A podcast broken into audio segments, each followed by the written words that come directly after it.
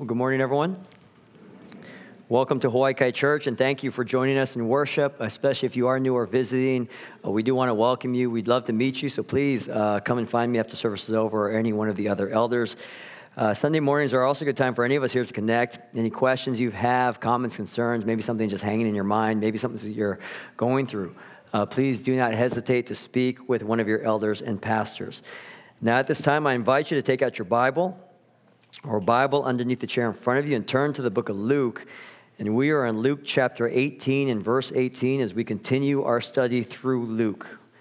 Luke chapter eighteen, verses eighteen through twenty-seven is our passage today. And that passage can be found on page eight hundred seventy-seven if you are using a church Bible, page eight hundred seventy-seven.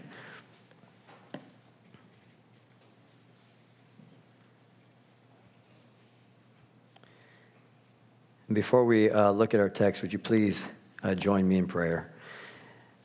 Uh, Father, we thank you for this time of worship, and, and now as we come to your word, um, in the preaching of it and by the power of the Holy Spirit, would you glorify your Son in our minds and in our hearts so that nothing else would compare to him? Father, we're so prone to believing things that aren't true and so prone to treating the truth as Uh, if it were not true. And so would you please help us, God? Would you show us how much it is that you love us? Would you give us the perspective we need to live rightly? And would you continue to save us in your power? It's in Jesus' name we ask. Amen. Uh, who is it that enters into the kingdom of God is the question of this passage, uh, and also the couple before this passage. Who is the one that gets eternal life? Who is the kind of person uh, that takes hold of Jesus Christ. And we come to a pretty famous passage here about a rich uh, young ruler and his interaction with Jesus and how Jesus calls him to leave all and to follow him. And how this young man who seems to have everything in this life, he ends up walking away from Jesus with sadness. It's a really a tragic text. But so crucial is this account to our understanding of the kingdom of God and who it is that will enter into it. So crucial is this account that it is found in Matthew and it is found in Mark, in addition to being found here in Luke. It's three times found in back-to-back-to-back books. And in each of these three locations, this scene with this rich young ruler is bound to the previous scene of little children in the arms of Jesus. And that is not by accident. The contrast couldn't be any more stark. We, we have helpless, uh, trusting infants in humility, wholly dependent upon someone else and not themselves. The kingdom of God belongs to these. And then we have the rich, uh, the young, the powerful. I mean, these are the three qualities everyone seems to be chasing. I get ads for all of them all the time. Oh, to be wealthier. Oh, to be young again. How to be more successful. Uh, the ones who chase these uh, or find their identity there, uh, the independent can-do-it-alls, they have a difficult, if not impossible, time of even entering into the kingdom of God. Uh, the contrast is the point, just as it was with the Pharisee and the tax collector in the passage previous to the children. One is so self-sufficient, self-reliant, proud, looking down upon other people.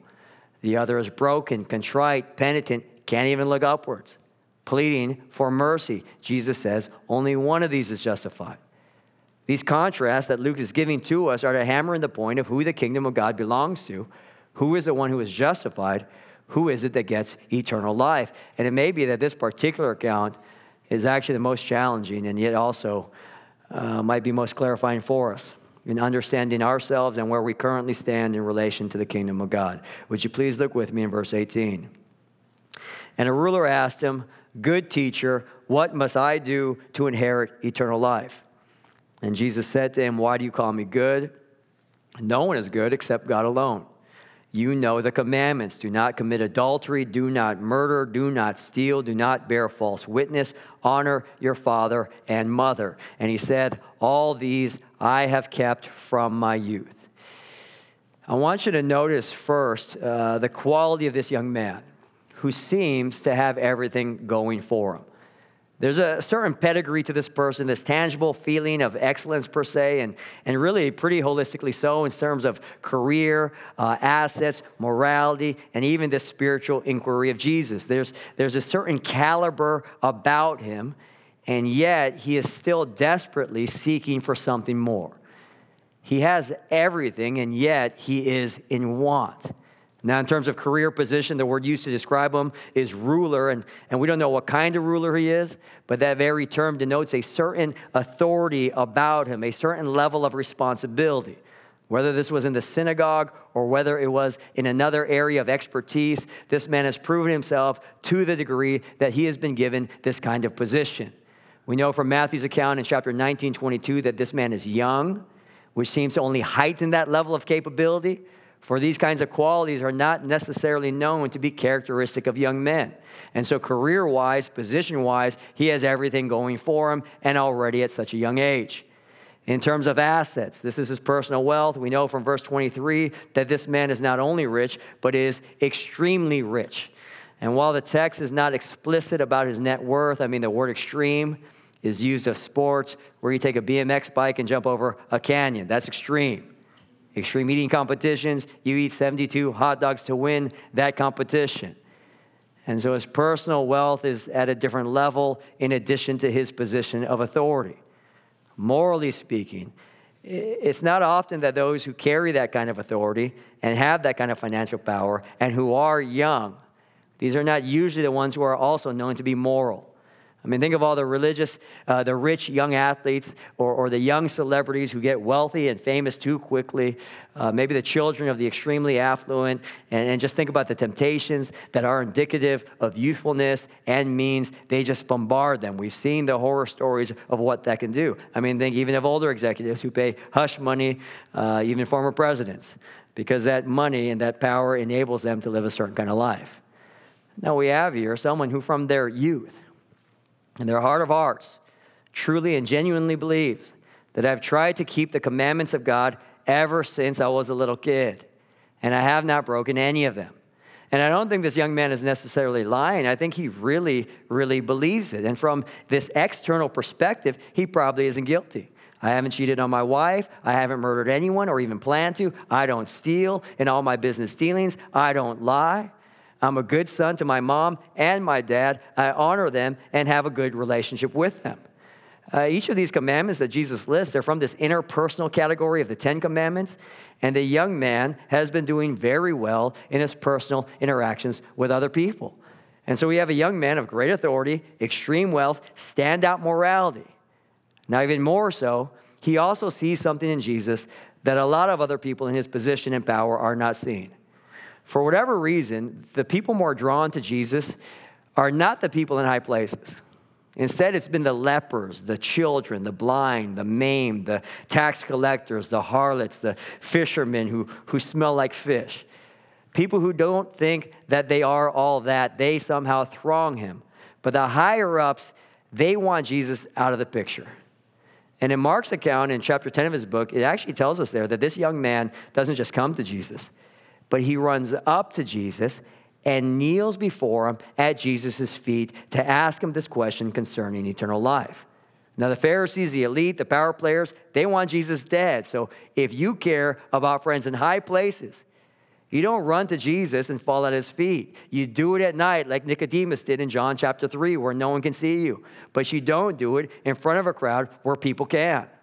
But this young man, again, there's something about him. Not only is he unconcerned with what people think of him, he recognizes something in Jesus.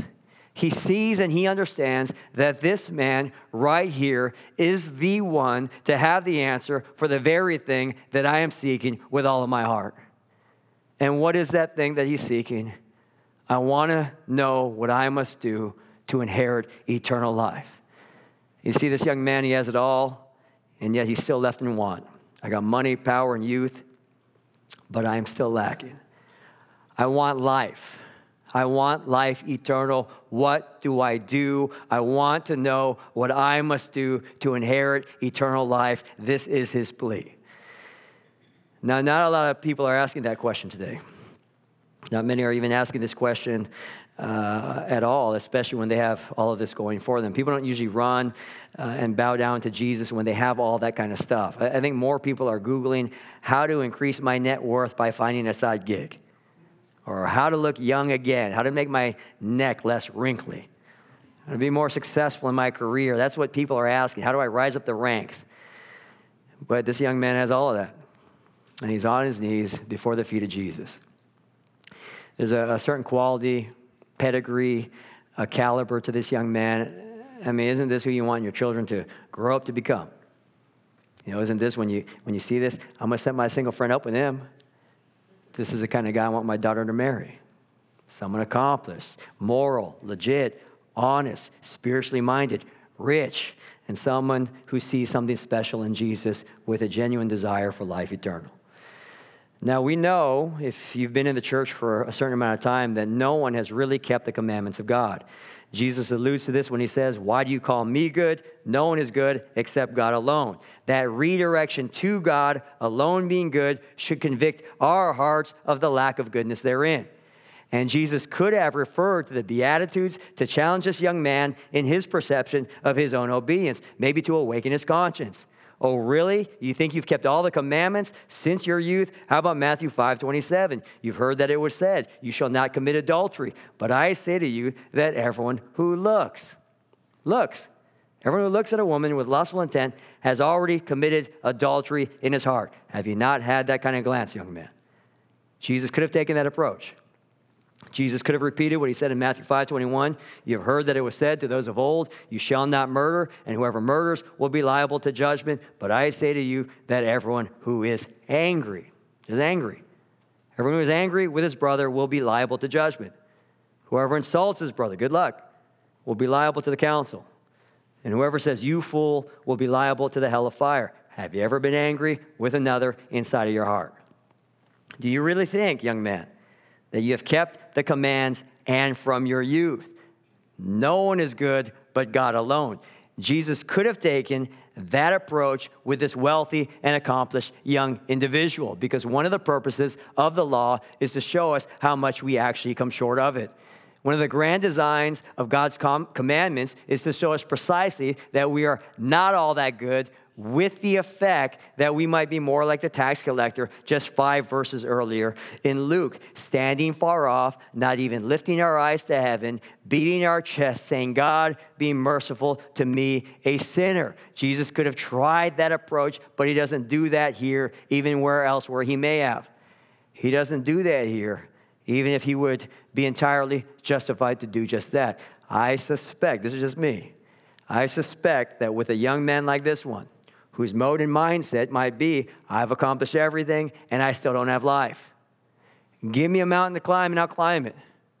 Oh, sin comes from the heart? Well, then I will master my heart. Oh, murder's from within? I will master my emotions." If that is the key to unlocking eternal life, give me something I can accomplish. Tell me what I must do, and I will do it. And so Jesus, I think, doesn't use the commandments here to awaken this young man's conscience and condemn him. Instead, he takes a different approach with him, and we see it in verse twenty-two. When Jesus heard this, he said to him, "One thing you still lack. Sell all that you have and distribute to the poor, and you will have treasure in heaven, and come, follow me." But when he heard these things, he became very sad, for he was extremely rich. You know, Jesus uh, has not invited a lot of people to leave all and to come and follow him so explicitly and so personally like this. He's done this with twelve disciples who make up his inner circle currently. And those are the ones he has extended this kind of invitation to. This is the thirteenth person. And this young man says no, because something is too entrenched within his heart to let go of. Notice that Jesus doesn't give this man a mountain to climb, or a feat to accomplish, or a task to grab hold of, an achievement to aim for, to add to his already impressive resume. Jesus instead is telling this young, affluent ruler something to actually let go of, something to divest himself of, an affection within the heart that needs to die. You know, there's a famous story from the book uh, Where the Red Fern Grows about how to catch a raccoon. I'm sure some of you know it. But the instructions are, you drill a hole in a log and you drive nails downward into the hole at an angle, and then you drop a shiny object, maybe some tin foil, maybe a penny, something flashy at the bottom of that hole. And the raccoon will be attracted to that which is shiny and reach its paw into the hole and grab it. But once he grabs it, to hold on to that object, the raccoon, of course, needs to ball up its fist or paw, and the width, you can't take it out anymore. It's impossible for the raccoon to slide his hand out of the trap. And the only reason why the trap works is because raccoons are too stubborn to let go of that which shines. All the promise of shiny satisfaction, and yet it is trapped by that desire for the very thing which enslaves it. And this is a picture of all kinds of idolatry. Idolatry meaning that which we value more than we value the Lord himself. That's idolatry. We are worshiping something else because something is more important to us than God himself, and it absorbs our hearts and it captivates our minds because we think that this one thing can give to me something that God never could.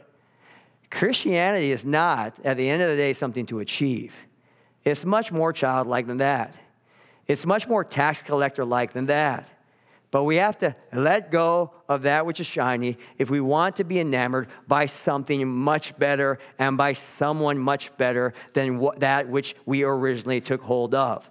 Jesus is telling this wealthy, rich, capable, young ruler, you have to drop it. You got to loosen your grip on it. And then you come, and then you come and follow me. You get a grip on me. Do you believe that I am greater and better than what you have right now? Now, it's not as if Jesus is trying to give him the short end of the stick. The Son of God uh, never lies, and he's ensuring him, you will have treasure in heaven. You know, if you're thinking about treasure, don't worry. You're not going to be on the losing side of this. Just let go. But at the end of the day, this is a test for this young man. Do you really want eternal life? Do you really want life? You feel that lack of it. You have everything, and you're still left in want. You call me good, teacher. No one is good by God. I'm not denying that I'm good, which means I am. Drop it and come and follow me. Will you trust that I can give you life, life eternal, in a way that your wealth, position, and success will never give to you? What Jesus is doing, and wisely so, and compassionately and lovingly so, is unveiling to this young man and to us as well where our insides and our hearts are really at. And what we really believe about Jesus versus what we really believe about some of our idols. For if our hearts are with the Lord and we see the glory of Jesus Christ as he is, nothing else compares to him at all. Nothing. Let me reread to you the two parables that Bob read this morning from Matthew chapter thirteen and verse forty-four. The kingdom of heaven is like treasure hidden in a field, which a man found and covered up. Then, in his joy, he goes and sells all that he has and buys that field. Again, the kingdom of heaven is like a merchant in search of fine pearls, who, on finding one pearl of great value, went and sold all that he had and bought it. Brothers and sisters, this is not a mountain to climb or a spiritual discipline to achieve. We have a guy searching for treasure, and he finds the treasure of his life, and nothing else he has compares to it, and he willingly divests himself of everything else for it. He has to. I have to have that. And you know what? It's a steal. It's a bargain. Nothing makes me happier. Another person searching for a pearl. I found the pearl I've been looking for my entire life. Sell it all. I want that pearl. And you know what? It's a steal. And there's joy within his heart. A young man with everything going for him in life and still coming up empty finds the one who heals lepers, makes the blind to see, even the most wicked kind of harlot and tax collector. Even their lives are changed by Jesus. They have life. He's the one who can direct me to everything that I've always wanted and everything I've been searching for. I will do anything. I can achieve it. Look at my track record. Give me the obstacle. I'll hurdle it. Give me the mountain. I'll climb it. Sell all that you have. If you believe I'm good, give it away. Divest yourself of your idolatry. I am God, like you so addressed me. Come and follow me. true treasure in a kingdom that will never expire, and you have me. And it is with that one simple, single sentence that Jesus surgically unveils this young man's heart and what is at the center of it. There are a lot of people who want to add Jesus to their already filled lives, but not many who see that value, where Jesus alone is all I ever need, because I believe that he is more than enough to fill all my wants and my desires with himself. And you can almost hear the hope rush out of this young man's lungs. Anything but that, Jesus. Anything else but that. Because this raccoon just can't let go. And it's here that the delusion of morality and the shell of being spiritually minded, it just pops. His heart is exposed. And this is sadly the last that we hear of this young man, who seemed to have everything going for him. And who even saw in Jesus something a lot of people didn't see. So much so that he ran to him and fell at his feet and asked him about life and life eternal. It's the last we hear about him, because he can't let go of his life. The very first commandment of the Ten Commandments, of which Jesus fired off from the bottom of the list, don't commit adultery, don't murder, don't steal, don't bear false witness, honor parents. The very first in that list of ten is, you shall have no other gods before me. And that is frankly the most important one.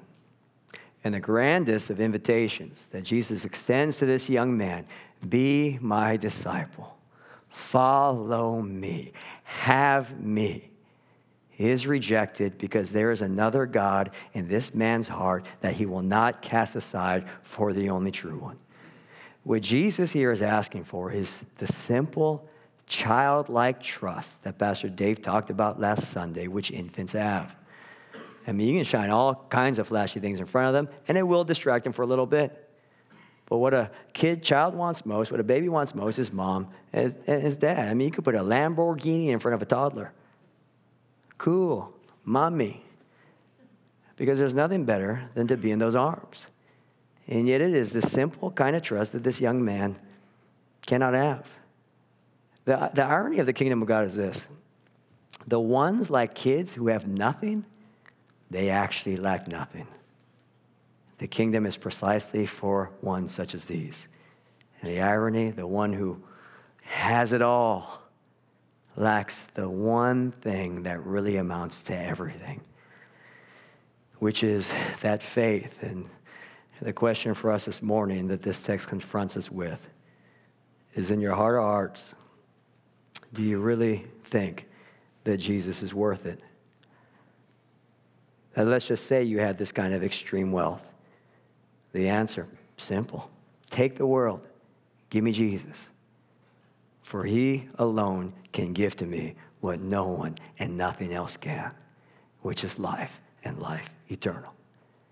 If you believe that with that childlikeness, it's easy to drop it all. The treasure hunter in his joy, the pearl merchant in his joy, the Christian in his joy or her joy. We want Jesus. And the rich young ruler can't even say a word in response. But the text says, when he heard these things, he became very sad, for he was extremely rich.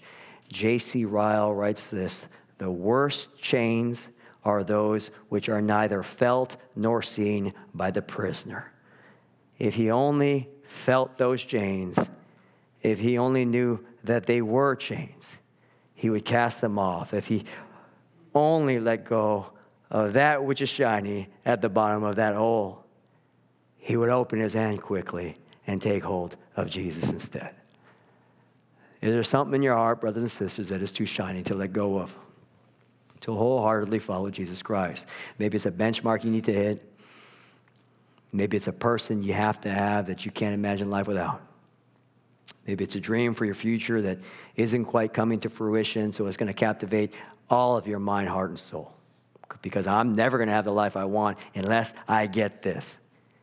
Maybe it's a relationship which is ungodly, a spiritual the self-destructive romance. Maybe it's a monetary figure you need to have in your account, a college that you need to get your kids into, or you need to get into, this athletic goal, this upcoming tournament, that one addiction that no one else knows about but you. Maybe it's a desire for fame or fortune or blah, blah, blah, blah, blah, fill in the blank. Whatever it may be, we usually do have that one thing that is ever so shiny, that as much as we hold it near and dear to us, it really has the death grip on us more than we do upon it. And yet, with that shiny piece in our hands, so afraid to let go of what we think is ever so precious, sad and unfulfilled, when the Son of God is looking you right in the face and saying, you want life? You want real life? Let it go and come and follow me.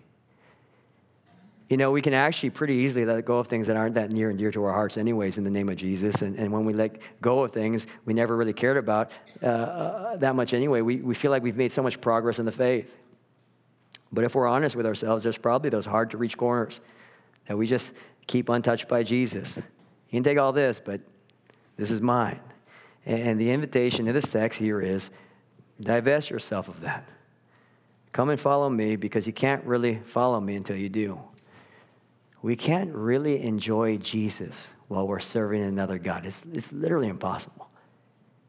You, you can't glorify him with your joy in him when we're secretly fantasizing about another God. And the ones who believe in him and see him in great joy, their cry is always, Uh, take it all and give me Jesus. How does Jesus define eternal life? Well, he prays in John seventeen three. This is his prayer to the Father before he has to do what he has to do. And he prays, and this is eternal life, that they know you, the only true God, and Jesus Christ, whom you have sent. We got to loosen our grips. Otherwise, we're going to be those who see him and see some beauty in him and yet still walk away silent and sad because we want to serve two lords in our hearts and not the only true God of all.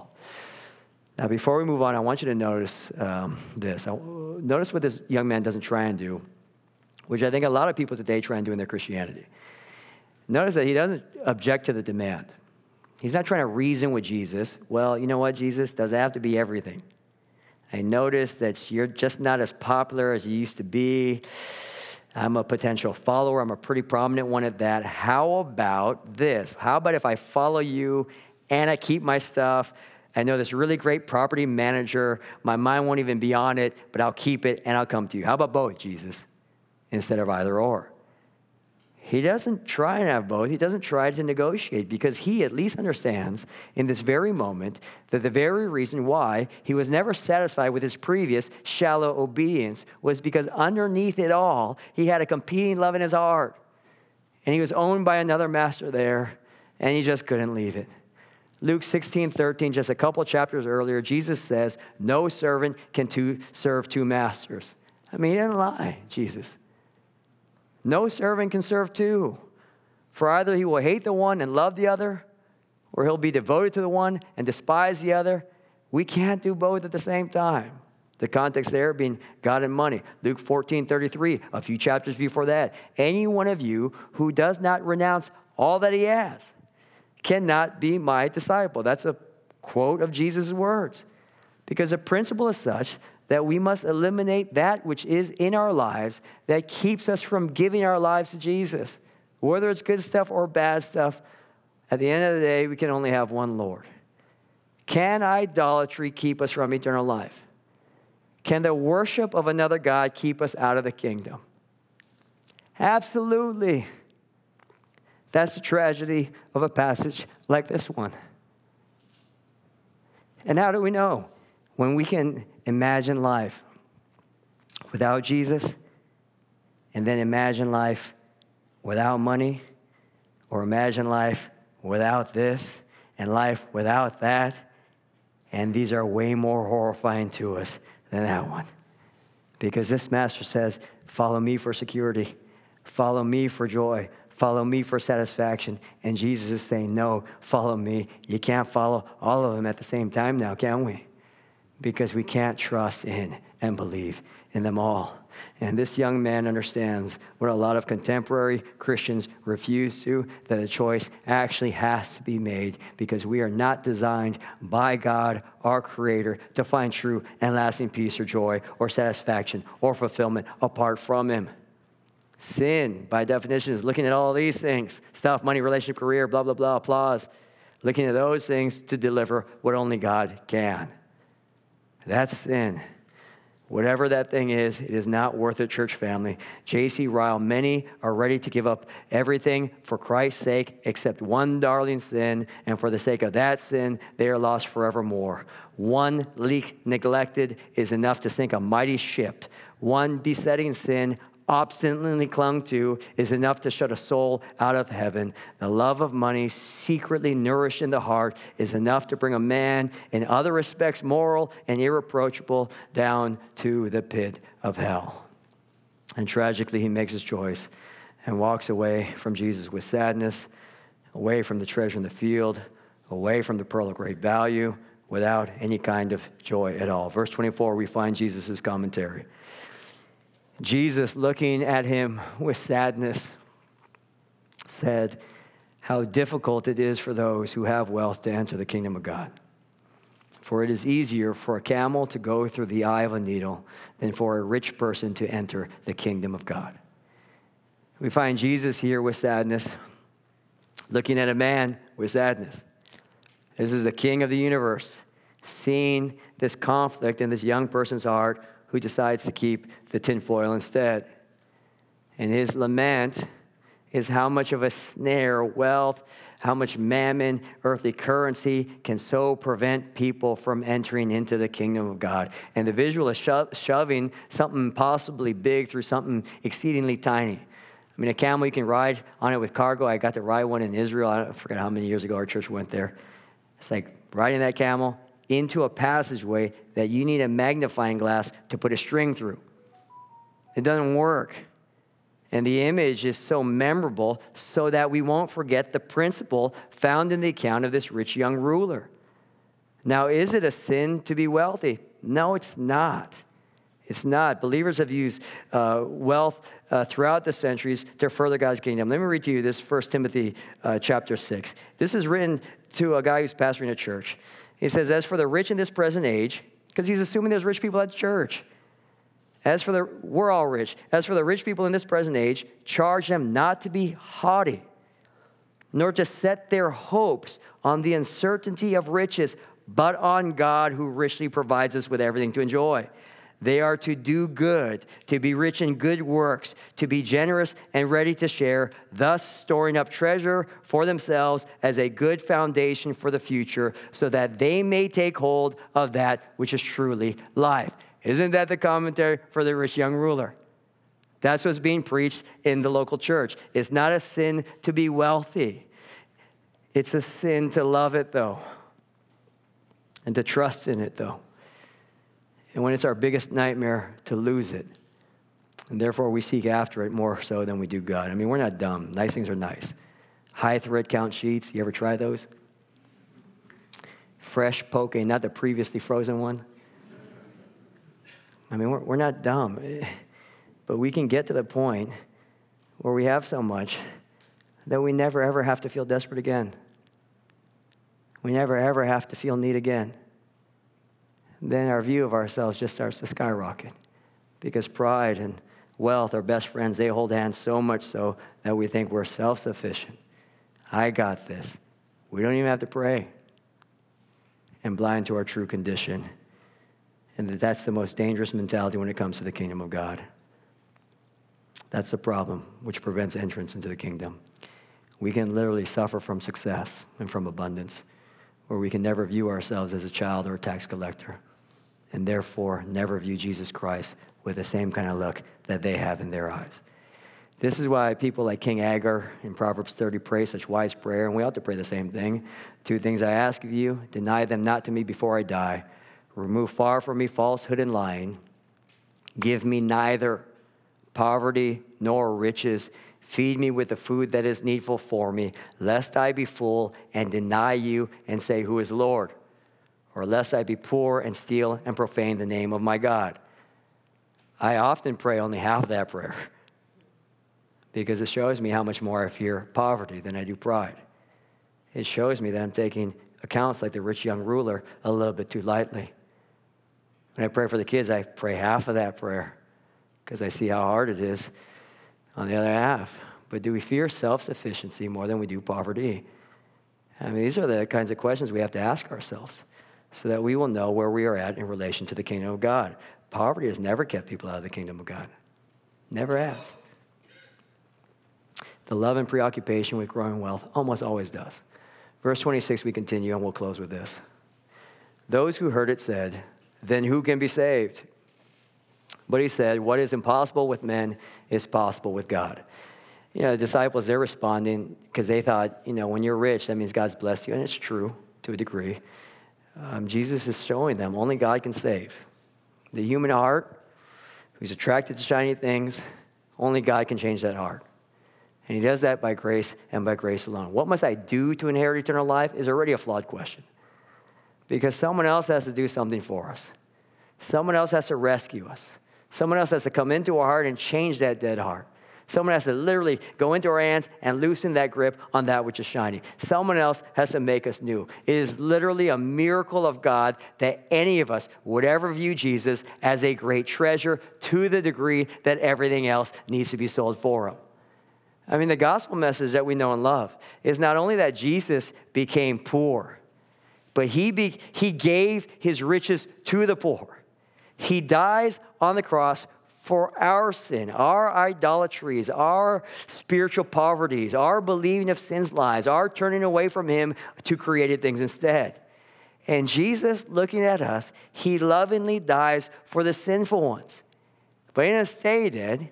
He rises from the dead, ascends into heaven, and he shows us who he truly is, and he beckons us to follow him. Salvation is entirely outside of us and is a work of Jesus Christ. It's impossible with humanity, but it's not impossible with God. And every Christian, in your heart of hearts, when you hear passages like this and you're thinking, I don't want that. I want to follow Jesus. That's not because you're all that. That's because God is doing the impossible by his amazing grace within your heart. He's transforming you from the inside out. Now why? Why does Jesus do all this? Hebrews twelve two, for the joy that was set before him, he endures the cross. And so we see this parallel now. Isn't it Jesus who is rich? And doesn't he divest himself of everything to be born in a manger and die on a criminal's cross, to experience death, to rise from the dead, and for what? Reluctantly? No, for the joy that was set before him, he endures the cross.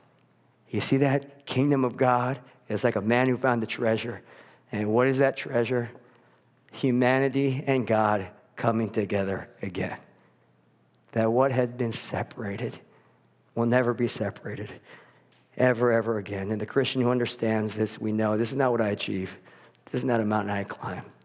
The very fact that I can look upon a Jewish carpenter on a cross and find the most beautiful thing in all of creation shows that a miracle has been wrought right here. And it's only by grace that people can write things like Philippians three, seven, and eight. This is Paul. But whatever gain I had, I counted as loss for the sake of Christ. Indeed, I count everything as loss because of the surpassing worth of knowing Christ Jesus, my Lord. How can anyone believe that? Impossible with humanity, only possible with God. Would you please pray with me? Oh, Father, I pray that you would do a work that only you can do.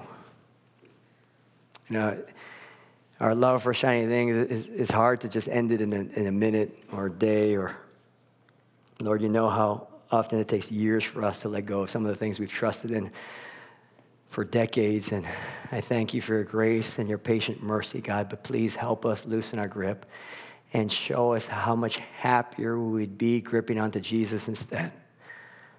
I pray for our church, that that our church family would hold on tightly to, to Jesus, that by your Spirit we wouldn't be fooled by the other idols which beckon us to follow them. Help us not to believe their lies, and as we come to the table this morning where your son's body and your son's blood is given to us, I pray, God, that we want that more than we want anything else in this passing and fading world. Make it true of us to our joy and to your glory. We ask these things. In Jesus' name we pray. Amen.